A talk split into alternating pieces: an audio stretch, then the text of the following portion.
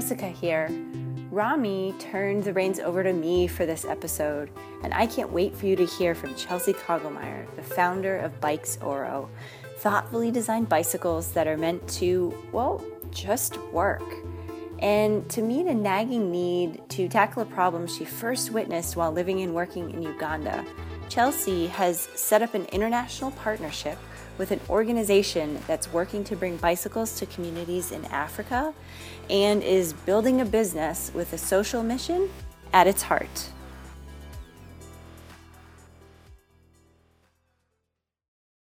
So, Chelsea, it is so nice to talk to you. I am an avid bicyclist, and you are the first bicycle entrepreneur for Bonfires on the Move. And it is my honor to talk to you today about Bikes Oro.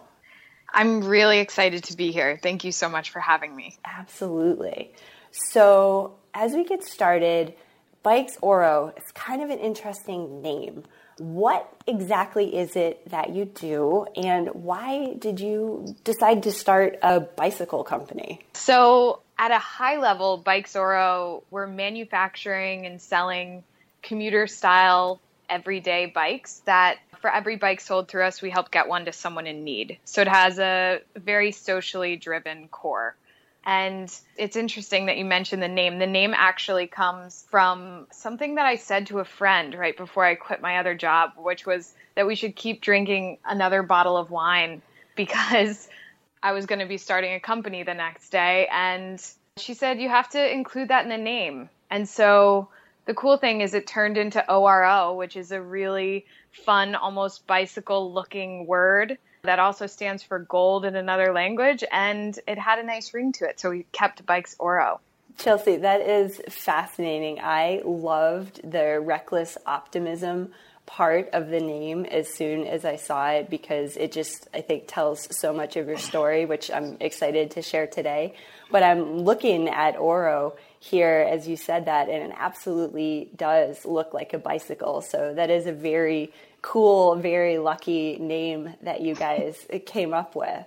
Why bicycles? How does this relate to what you wanted to do with a business? Because starting business is hard enough, let alone bicycles with a social impact.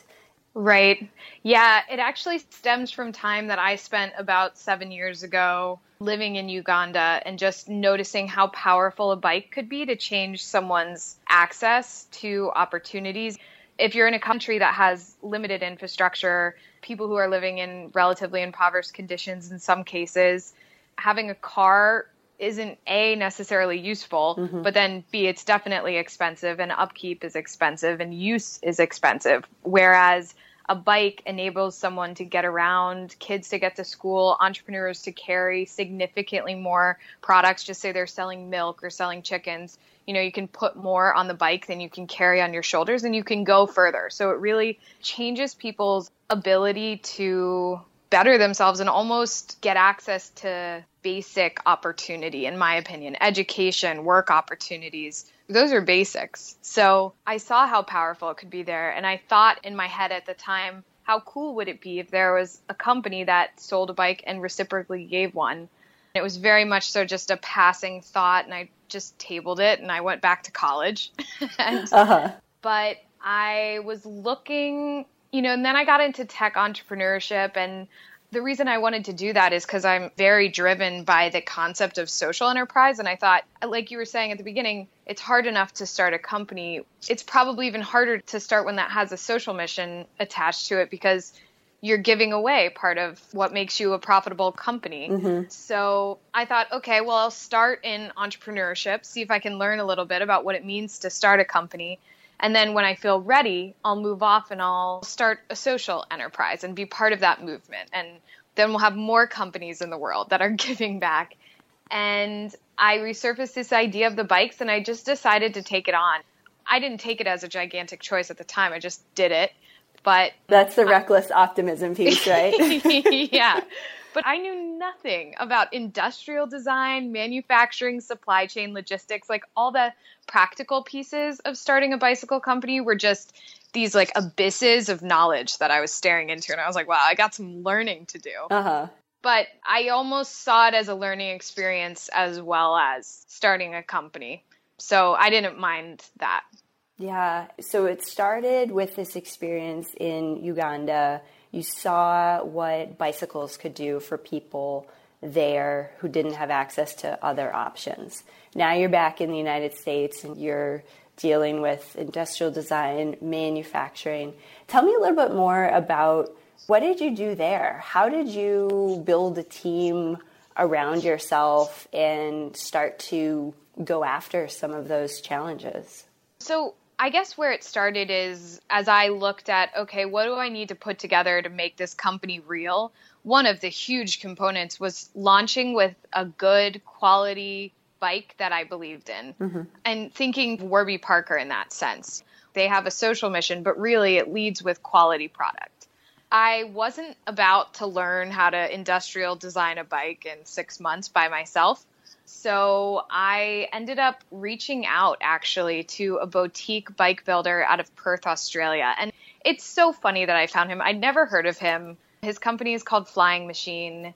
They make very high end titanium bicycles. And I found him because one morning I woke up and it was about 4 a.m. I just decided I needed to 3D print something, uh-huh. and which I didn't end up doing, and was kind of silly. But I found him through that search that morning, and I cold reached out and I said, "This is my idea. I love your bikes. I love your aesthetic. Do you want to work together?"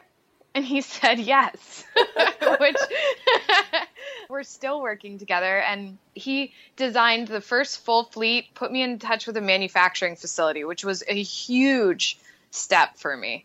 And basically, the way the transaction worked, it wasn't full fledged transaction at the time.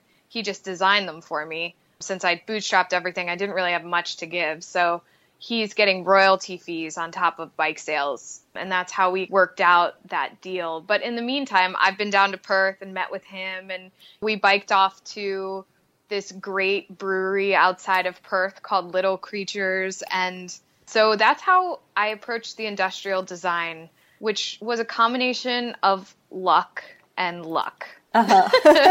and, and, a little persistence. tenacity to move forward and just make those cold outreaches and say, hey, don't you want to join me in this?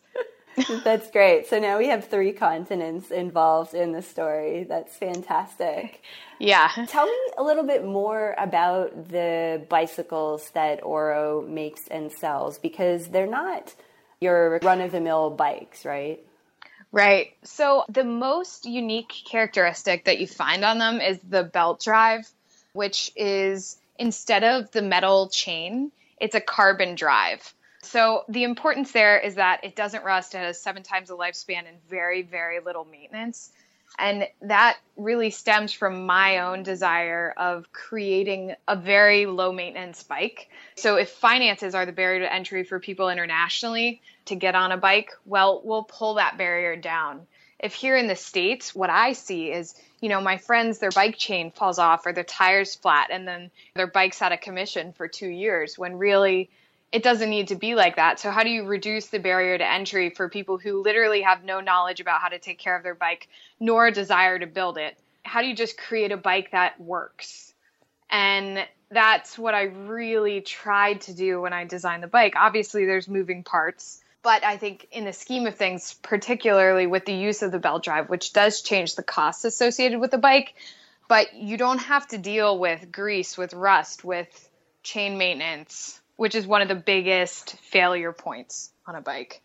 Yeah, it's so interesting. Is when I first found out about Oro and I was looking at the bikes, I was surprised but excited to see that belt drive. And again, it's a little geeky, right, to think about what that actually does to the bike, but the the benefits to the rider are huge. And I think especially when you think about increasing access to ridership. We're both women bicyclists. Grease and that is often a consideration too, right? You have to roll your jeans up or make sure stuff doesn't get caught in the chain. And of course, it's still moving, but the belt drive is really a solid piece of simple technology, right?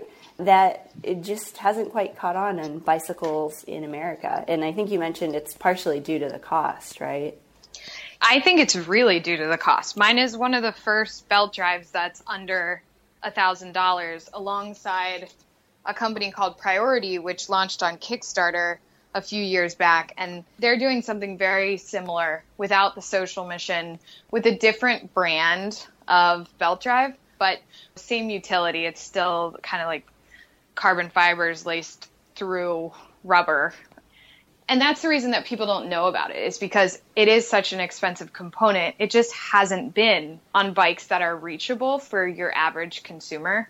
But just a few days ago, I may or may not have noticed that IKEA launched a belt driven bike. Wow. So that's a combination of terrifying because it's less expensive and probably well made, which not all bikes are well made. That is a very relevant note once you get into the industry. They've probably been working on that design for a few years and just launching it. And it's Oro, we have this social mission, but the bikes are at the forefront of this becoming accessible to more people. There's only a few of us doing it, and mm-hmm. those who are know what they're doing. Except for us, we're kind of flying by the seat of our pants. so. With an expert designer along for the ride. So, yep, that's yeah. true. So, what's their response been to people here in the States or who are seeing Oro bikes? For the first time? What do they think about the belt drive or the design, and how are people responding? I think the design people like. It's a unique look, it's a clean and simple look. There's not tons of options. I think people like all that when they're thinking, all right, what am I going to do for my first bike or next bike or whatever decision it is? So far as the belt drive, it's actually really interesting. So we didn't hit our goal on Indiegogo. I'm not sure if you saw that, but mm-hmm. I think given the price point around the bike and how we're telling the story, we may not have communicated it well enough. What that can do to the longevity of your bike, or it might still be so new that people are kind of, I don't know, just not ready to jump on board with that additional investment to get a bike like this. So, customer wise, I'm not sure. I'm not sure if selling direct to consumer with a bike like this is going to work because I think it's too long of a story to connect with people. It's too long of a story to explain the value of this particular bike versus another one being sold online. So we're actually thinking about working more with retail shops who look at the bike and say, "Oh, we get it." and they've kind of come up organically a few relationships with shops I haven't put any real energy behind them. And so I think we're going to actually pursue that because when someone walks in the door and says, This is what I'm looking for, they can bring this bike out to the forefront and explain why it's built like it is and why it's good for someone. Whereas when you're just looking through your Twitter feed for a pretty looking bike, you maybe won't click on the bike that costs $8.99. You'll click on the one that costs 300 It's not being as well received online as I would have hoped yeah, well, and Chelsea, I have to tell you, I appreciate your sharing that feedback and learning too, because obviously entrepreneurship is not an easy thing to do. And so many times we talk about only the successes and the wins and crushing a crowdfunding campaign. And then there are those dark, really hard moments where you miss or you wake up and you go, oh, what the heck did I just do? And it's important, I think, to share those stories too, to not just keep it real, but it's part of the experience and it's a human experience too, right? And we don't all just wake up and win gold medals every day. So what do you think, though, about having crowdfunding as a tool for you early on getting started? Because crowdfunding itself is a form of social entrepreneurship. Were there any things other than maybe changing your business model that you learned by doing a campaign? I think it became really aware how relevant your network is in mm. that. It takes pretty extreme virality to go beyond your network and pull people in and get the actual conversion on that. Because mm-hmm. we got some great publicity. We were on iHeartRadio and in Huffington Post and just on a bunch of different visible public channels.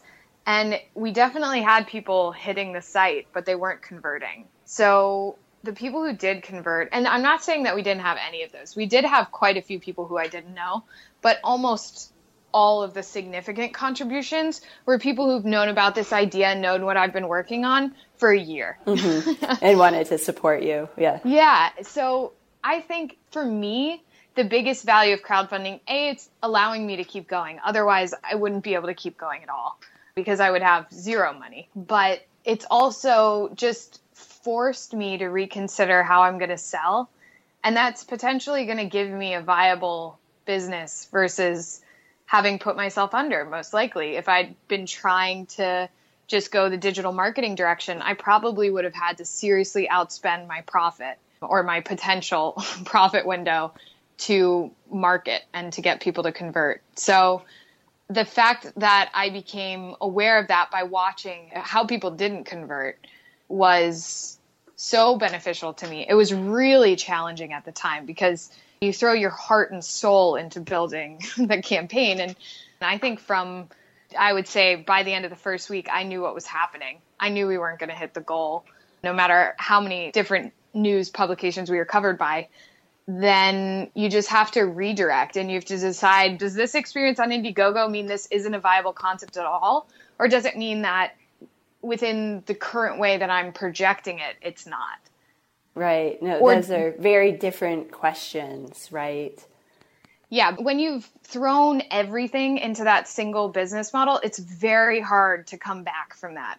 You know, I'm incredibly proud of myself that I'm standing here today saying the company is going to continue because there was definitely some time in there that I was like, nope, I'm done shutting it down, can't do it, I'm out. yeah, that's the optimism piece coming in, right?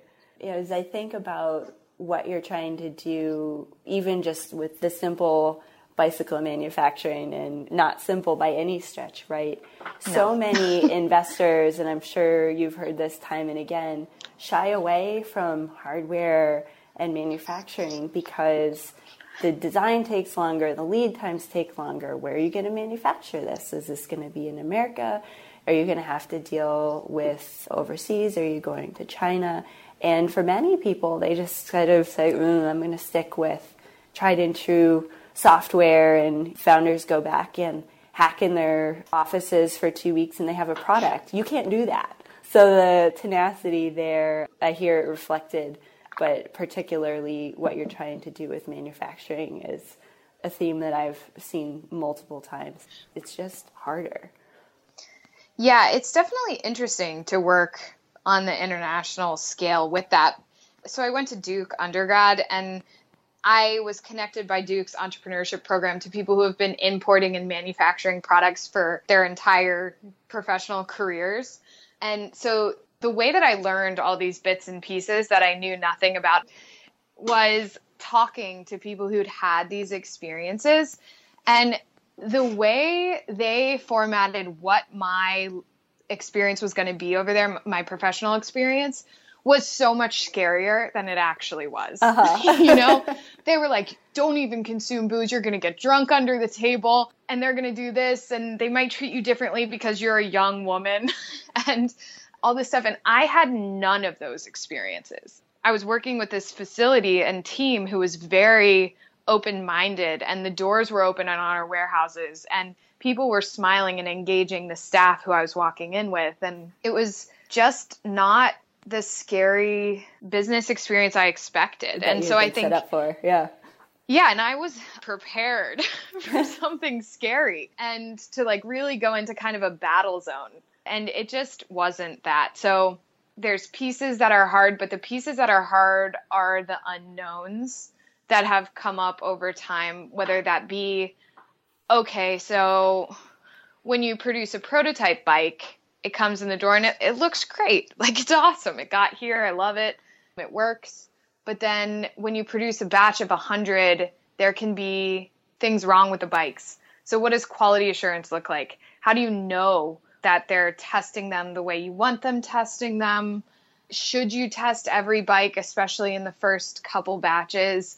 It's a combination of a fear of liability and the fact that these are going to be in the hands of people mm-hmm. and basics of knowing what's going on on the ground when it's really just me. I can't exactly go over there and be like, hey, let me see you test all these bikes. I think that's the stuff that if you have a little bit more experience versus jumping off the deep end like I did, I'm sure there's structures for how to deal with that. I just don't totally know what they are. yeah, yeah. What's fascinating to me as you tell your story is not only are you learning how to run a business, dealing with manufacturing, working overseas, building your own product, you still are committed to this social enterprise piece, which is kind of the engine driving a lot of the focus to those details and the push to get product into your customers' hands, right? Mm-hmm. Yeah. Yeah.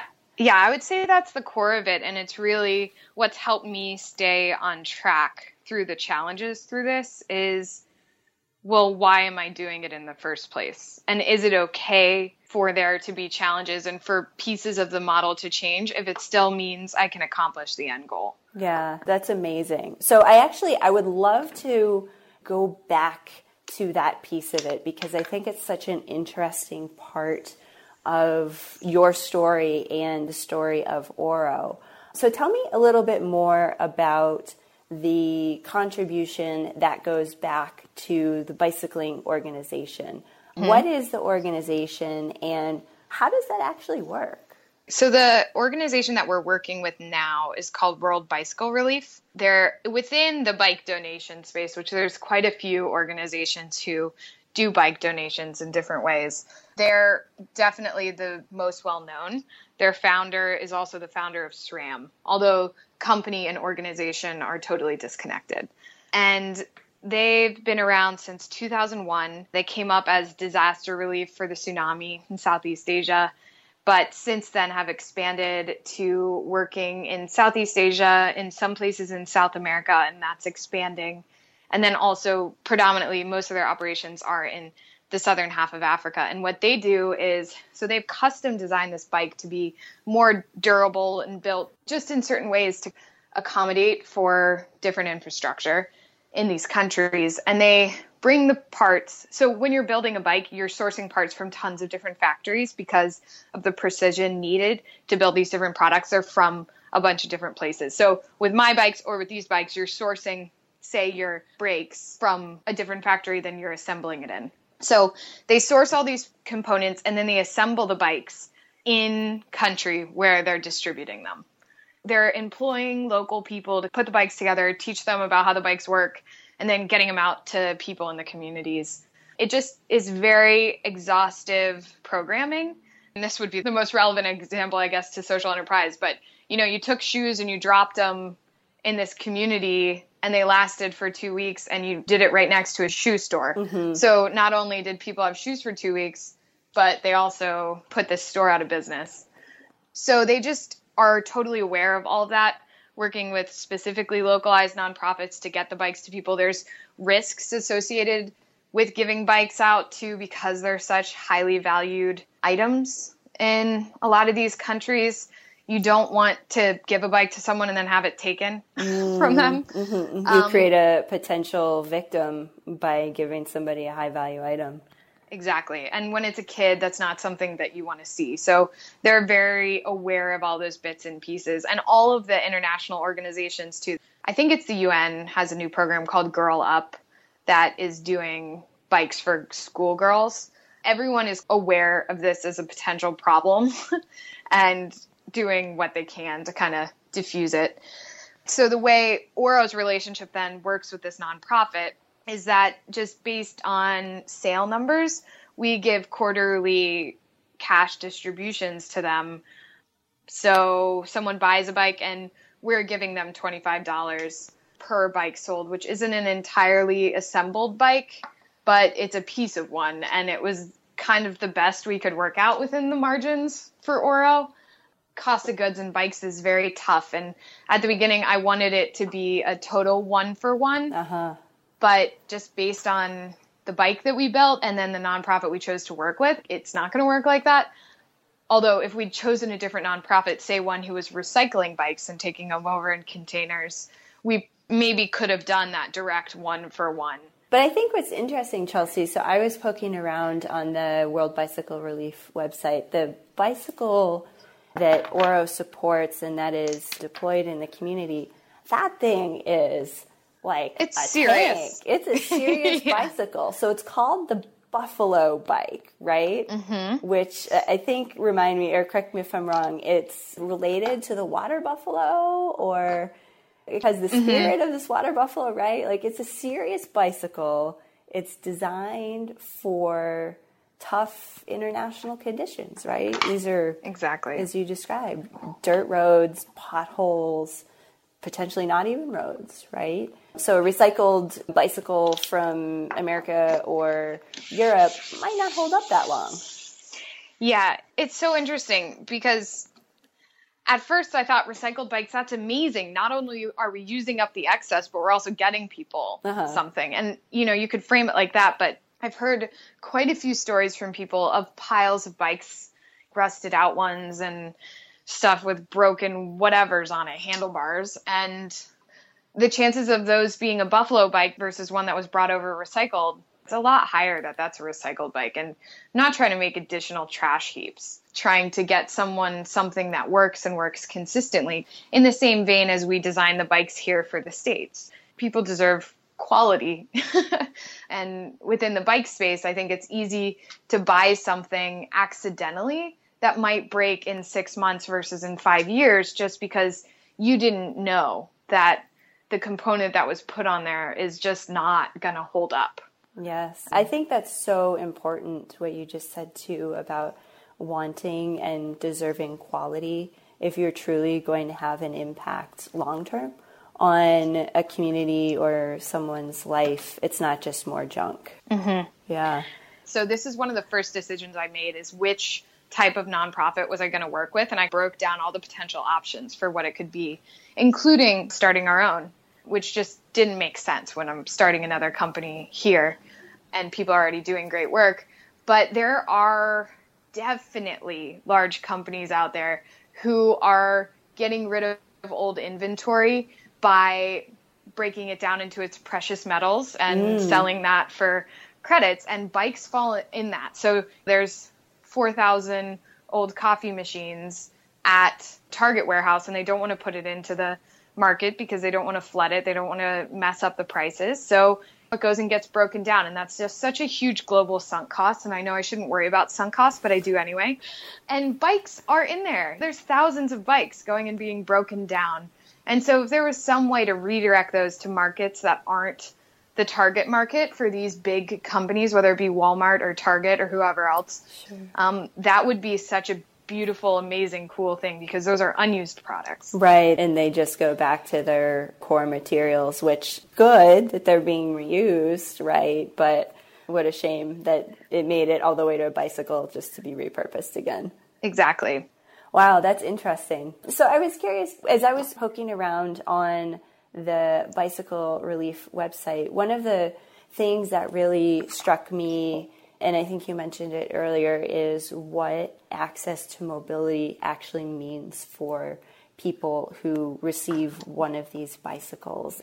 Honestly, I was stunned and blown away by not just the distances that children in mm. African countries commute, but also what it actually means for the quality of their education and the livelihood of their families. And I mean, the numbers, you probably know them by heart, they're shocking. So, one that really jumped out to me was that in one particular country that World Bicycle Relief works in, only 45% of kids were regularly attending school. And then once they received a bicycle, 96% were. It's just, it's kind of mind blowing the difference that a bicycle can have. But the reason for that is crazy. So, Zambia, the commute time to school for some children is two hours each way every day just to get to school. And a bicycle, even on a dirt road, is a lot faster, right? Mm-hmm. It's not just about the fear of having your kid out there going to school for two hours when it's seven year old. Those kids are needed in their households. So the parent's ability to let the kid out when it's not just the school day, but it's also four hours on top of that changes almost their ability to let them go. So education falls under then the chores that need to be done. And that's what I experienced when I was in Uganda. Is I watched it happen. I was in a refugee community on the outskirts of the capital city of Kampala, and the kids in my community spoke a different language than the local language. And so if they wanted to go to a school that spoke their language, it was about a 10 mile walk. It's almost unimaginable if you haven't seen it with your own eyes. Yeah. The kids just didn't go.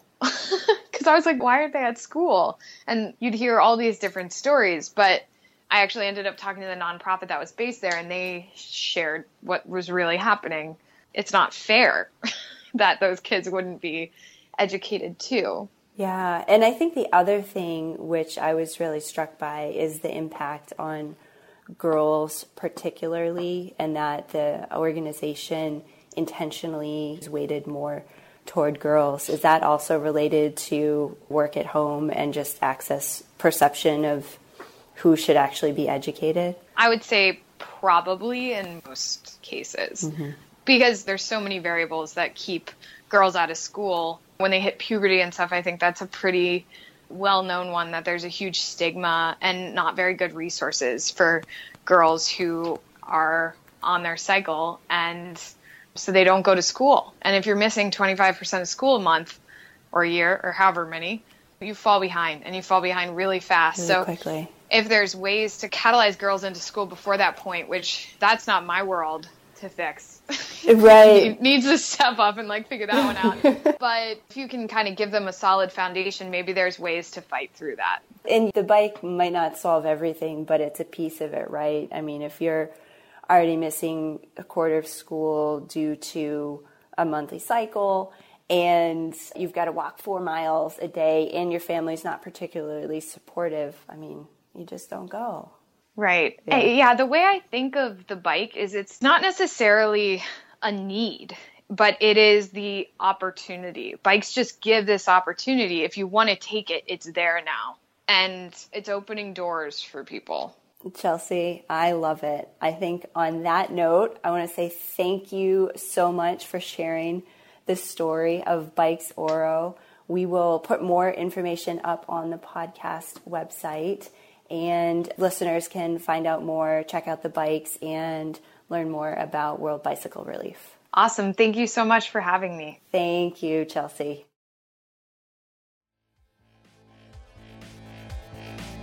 When a startup founder chooses to put the words reckless optimism in the name of her product, you know it's going to be a very special company.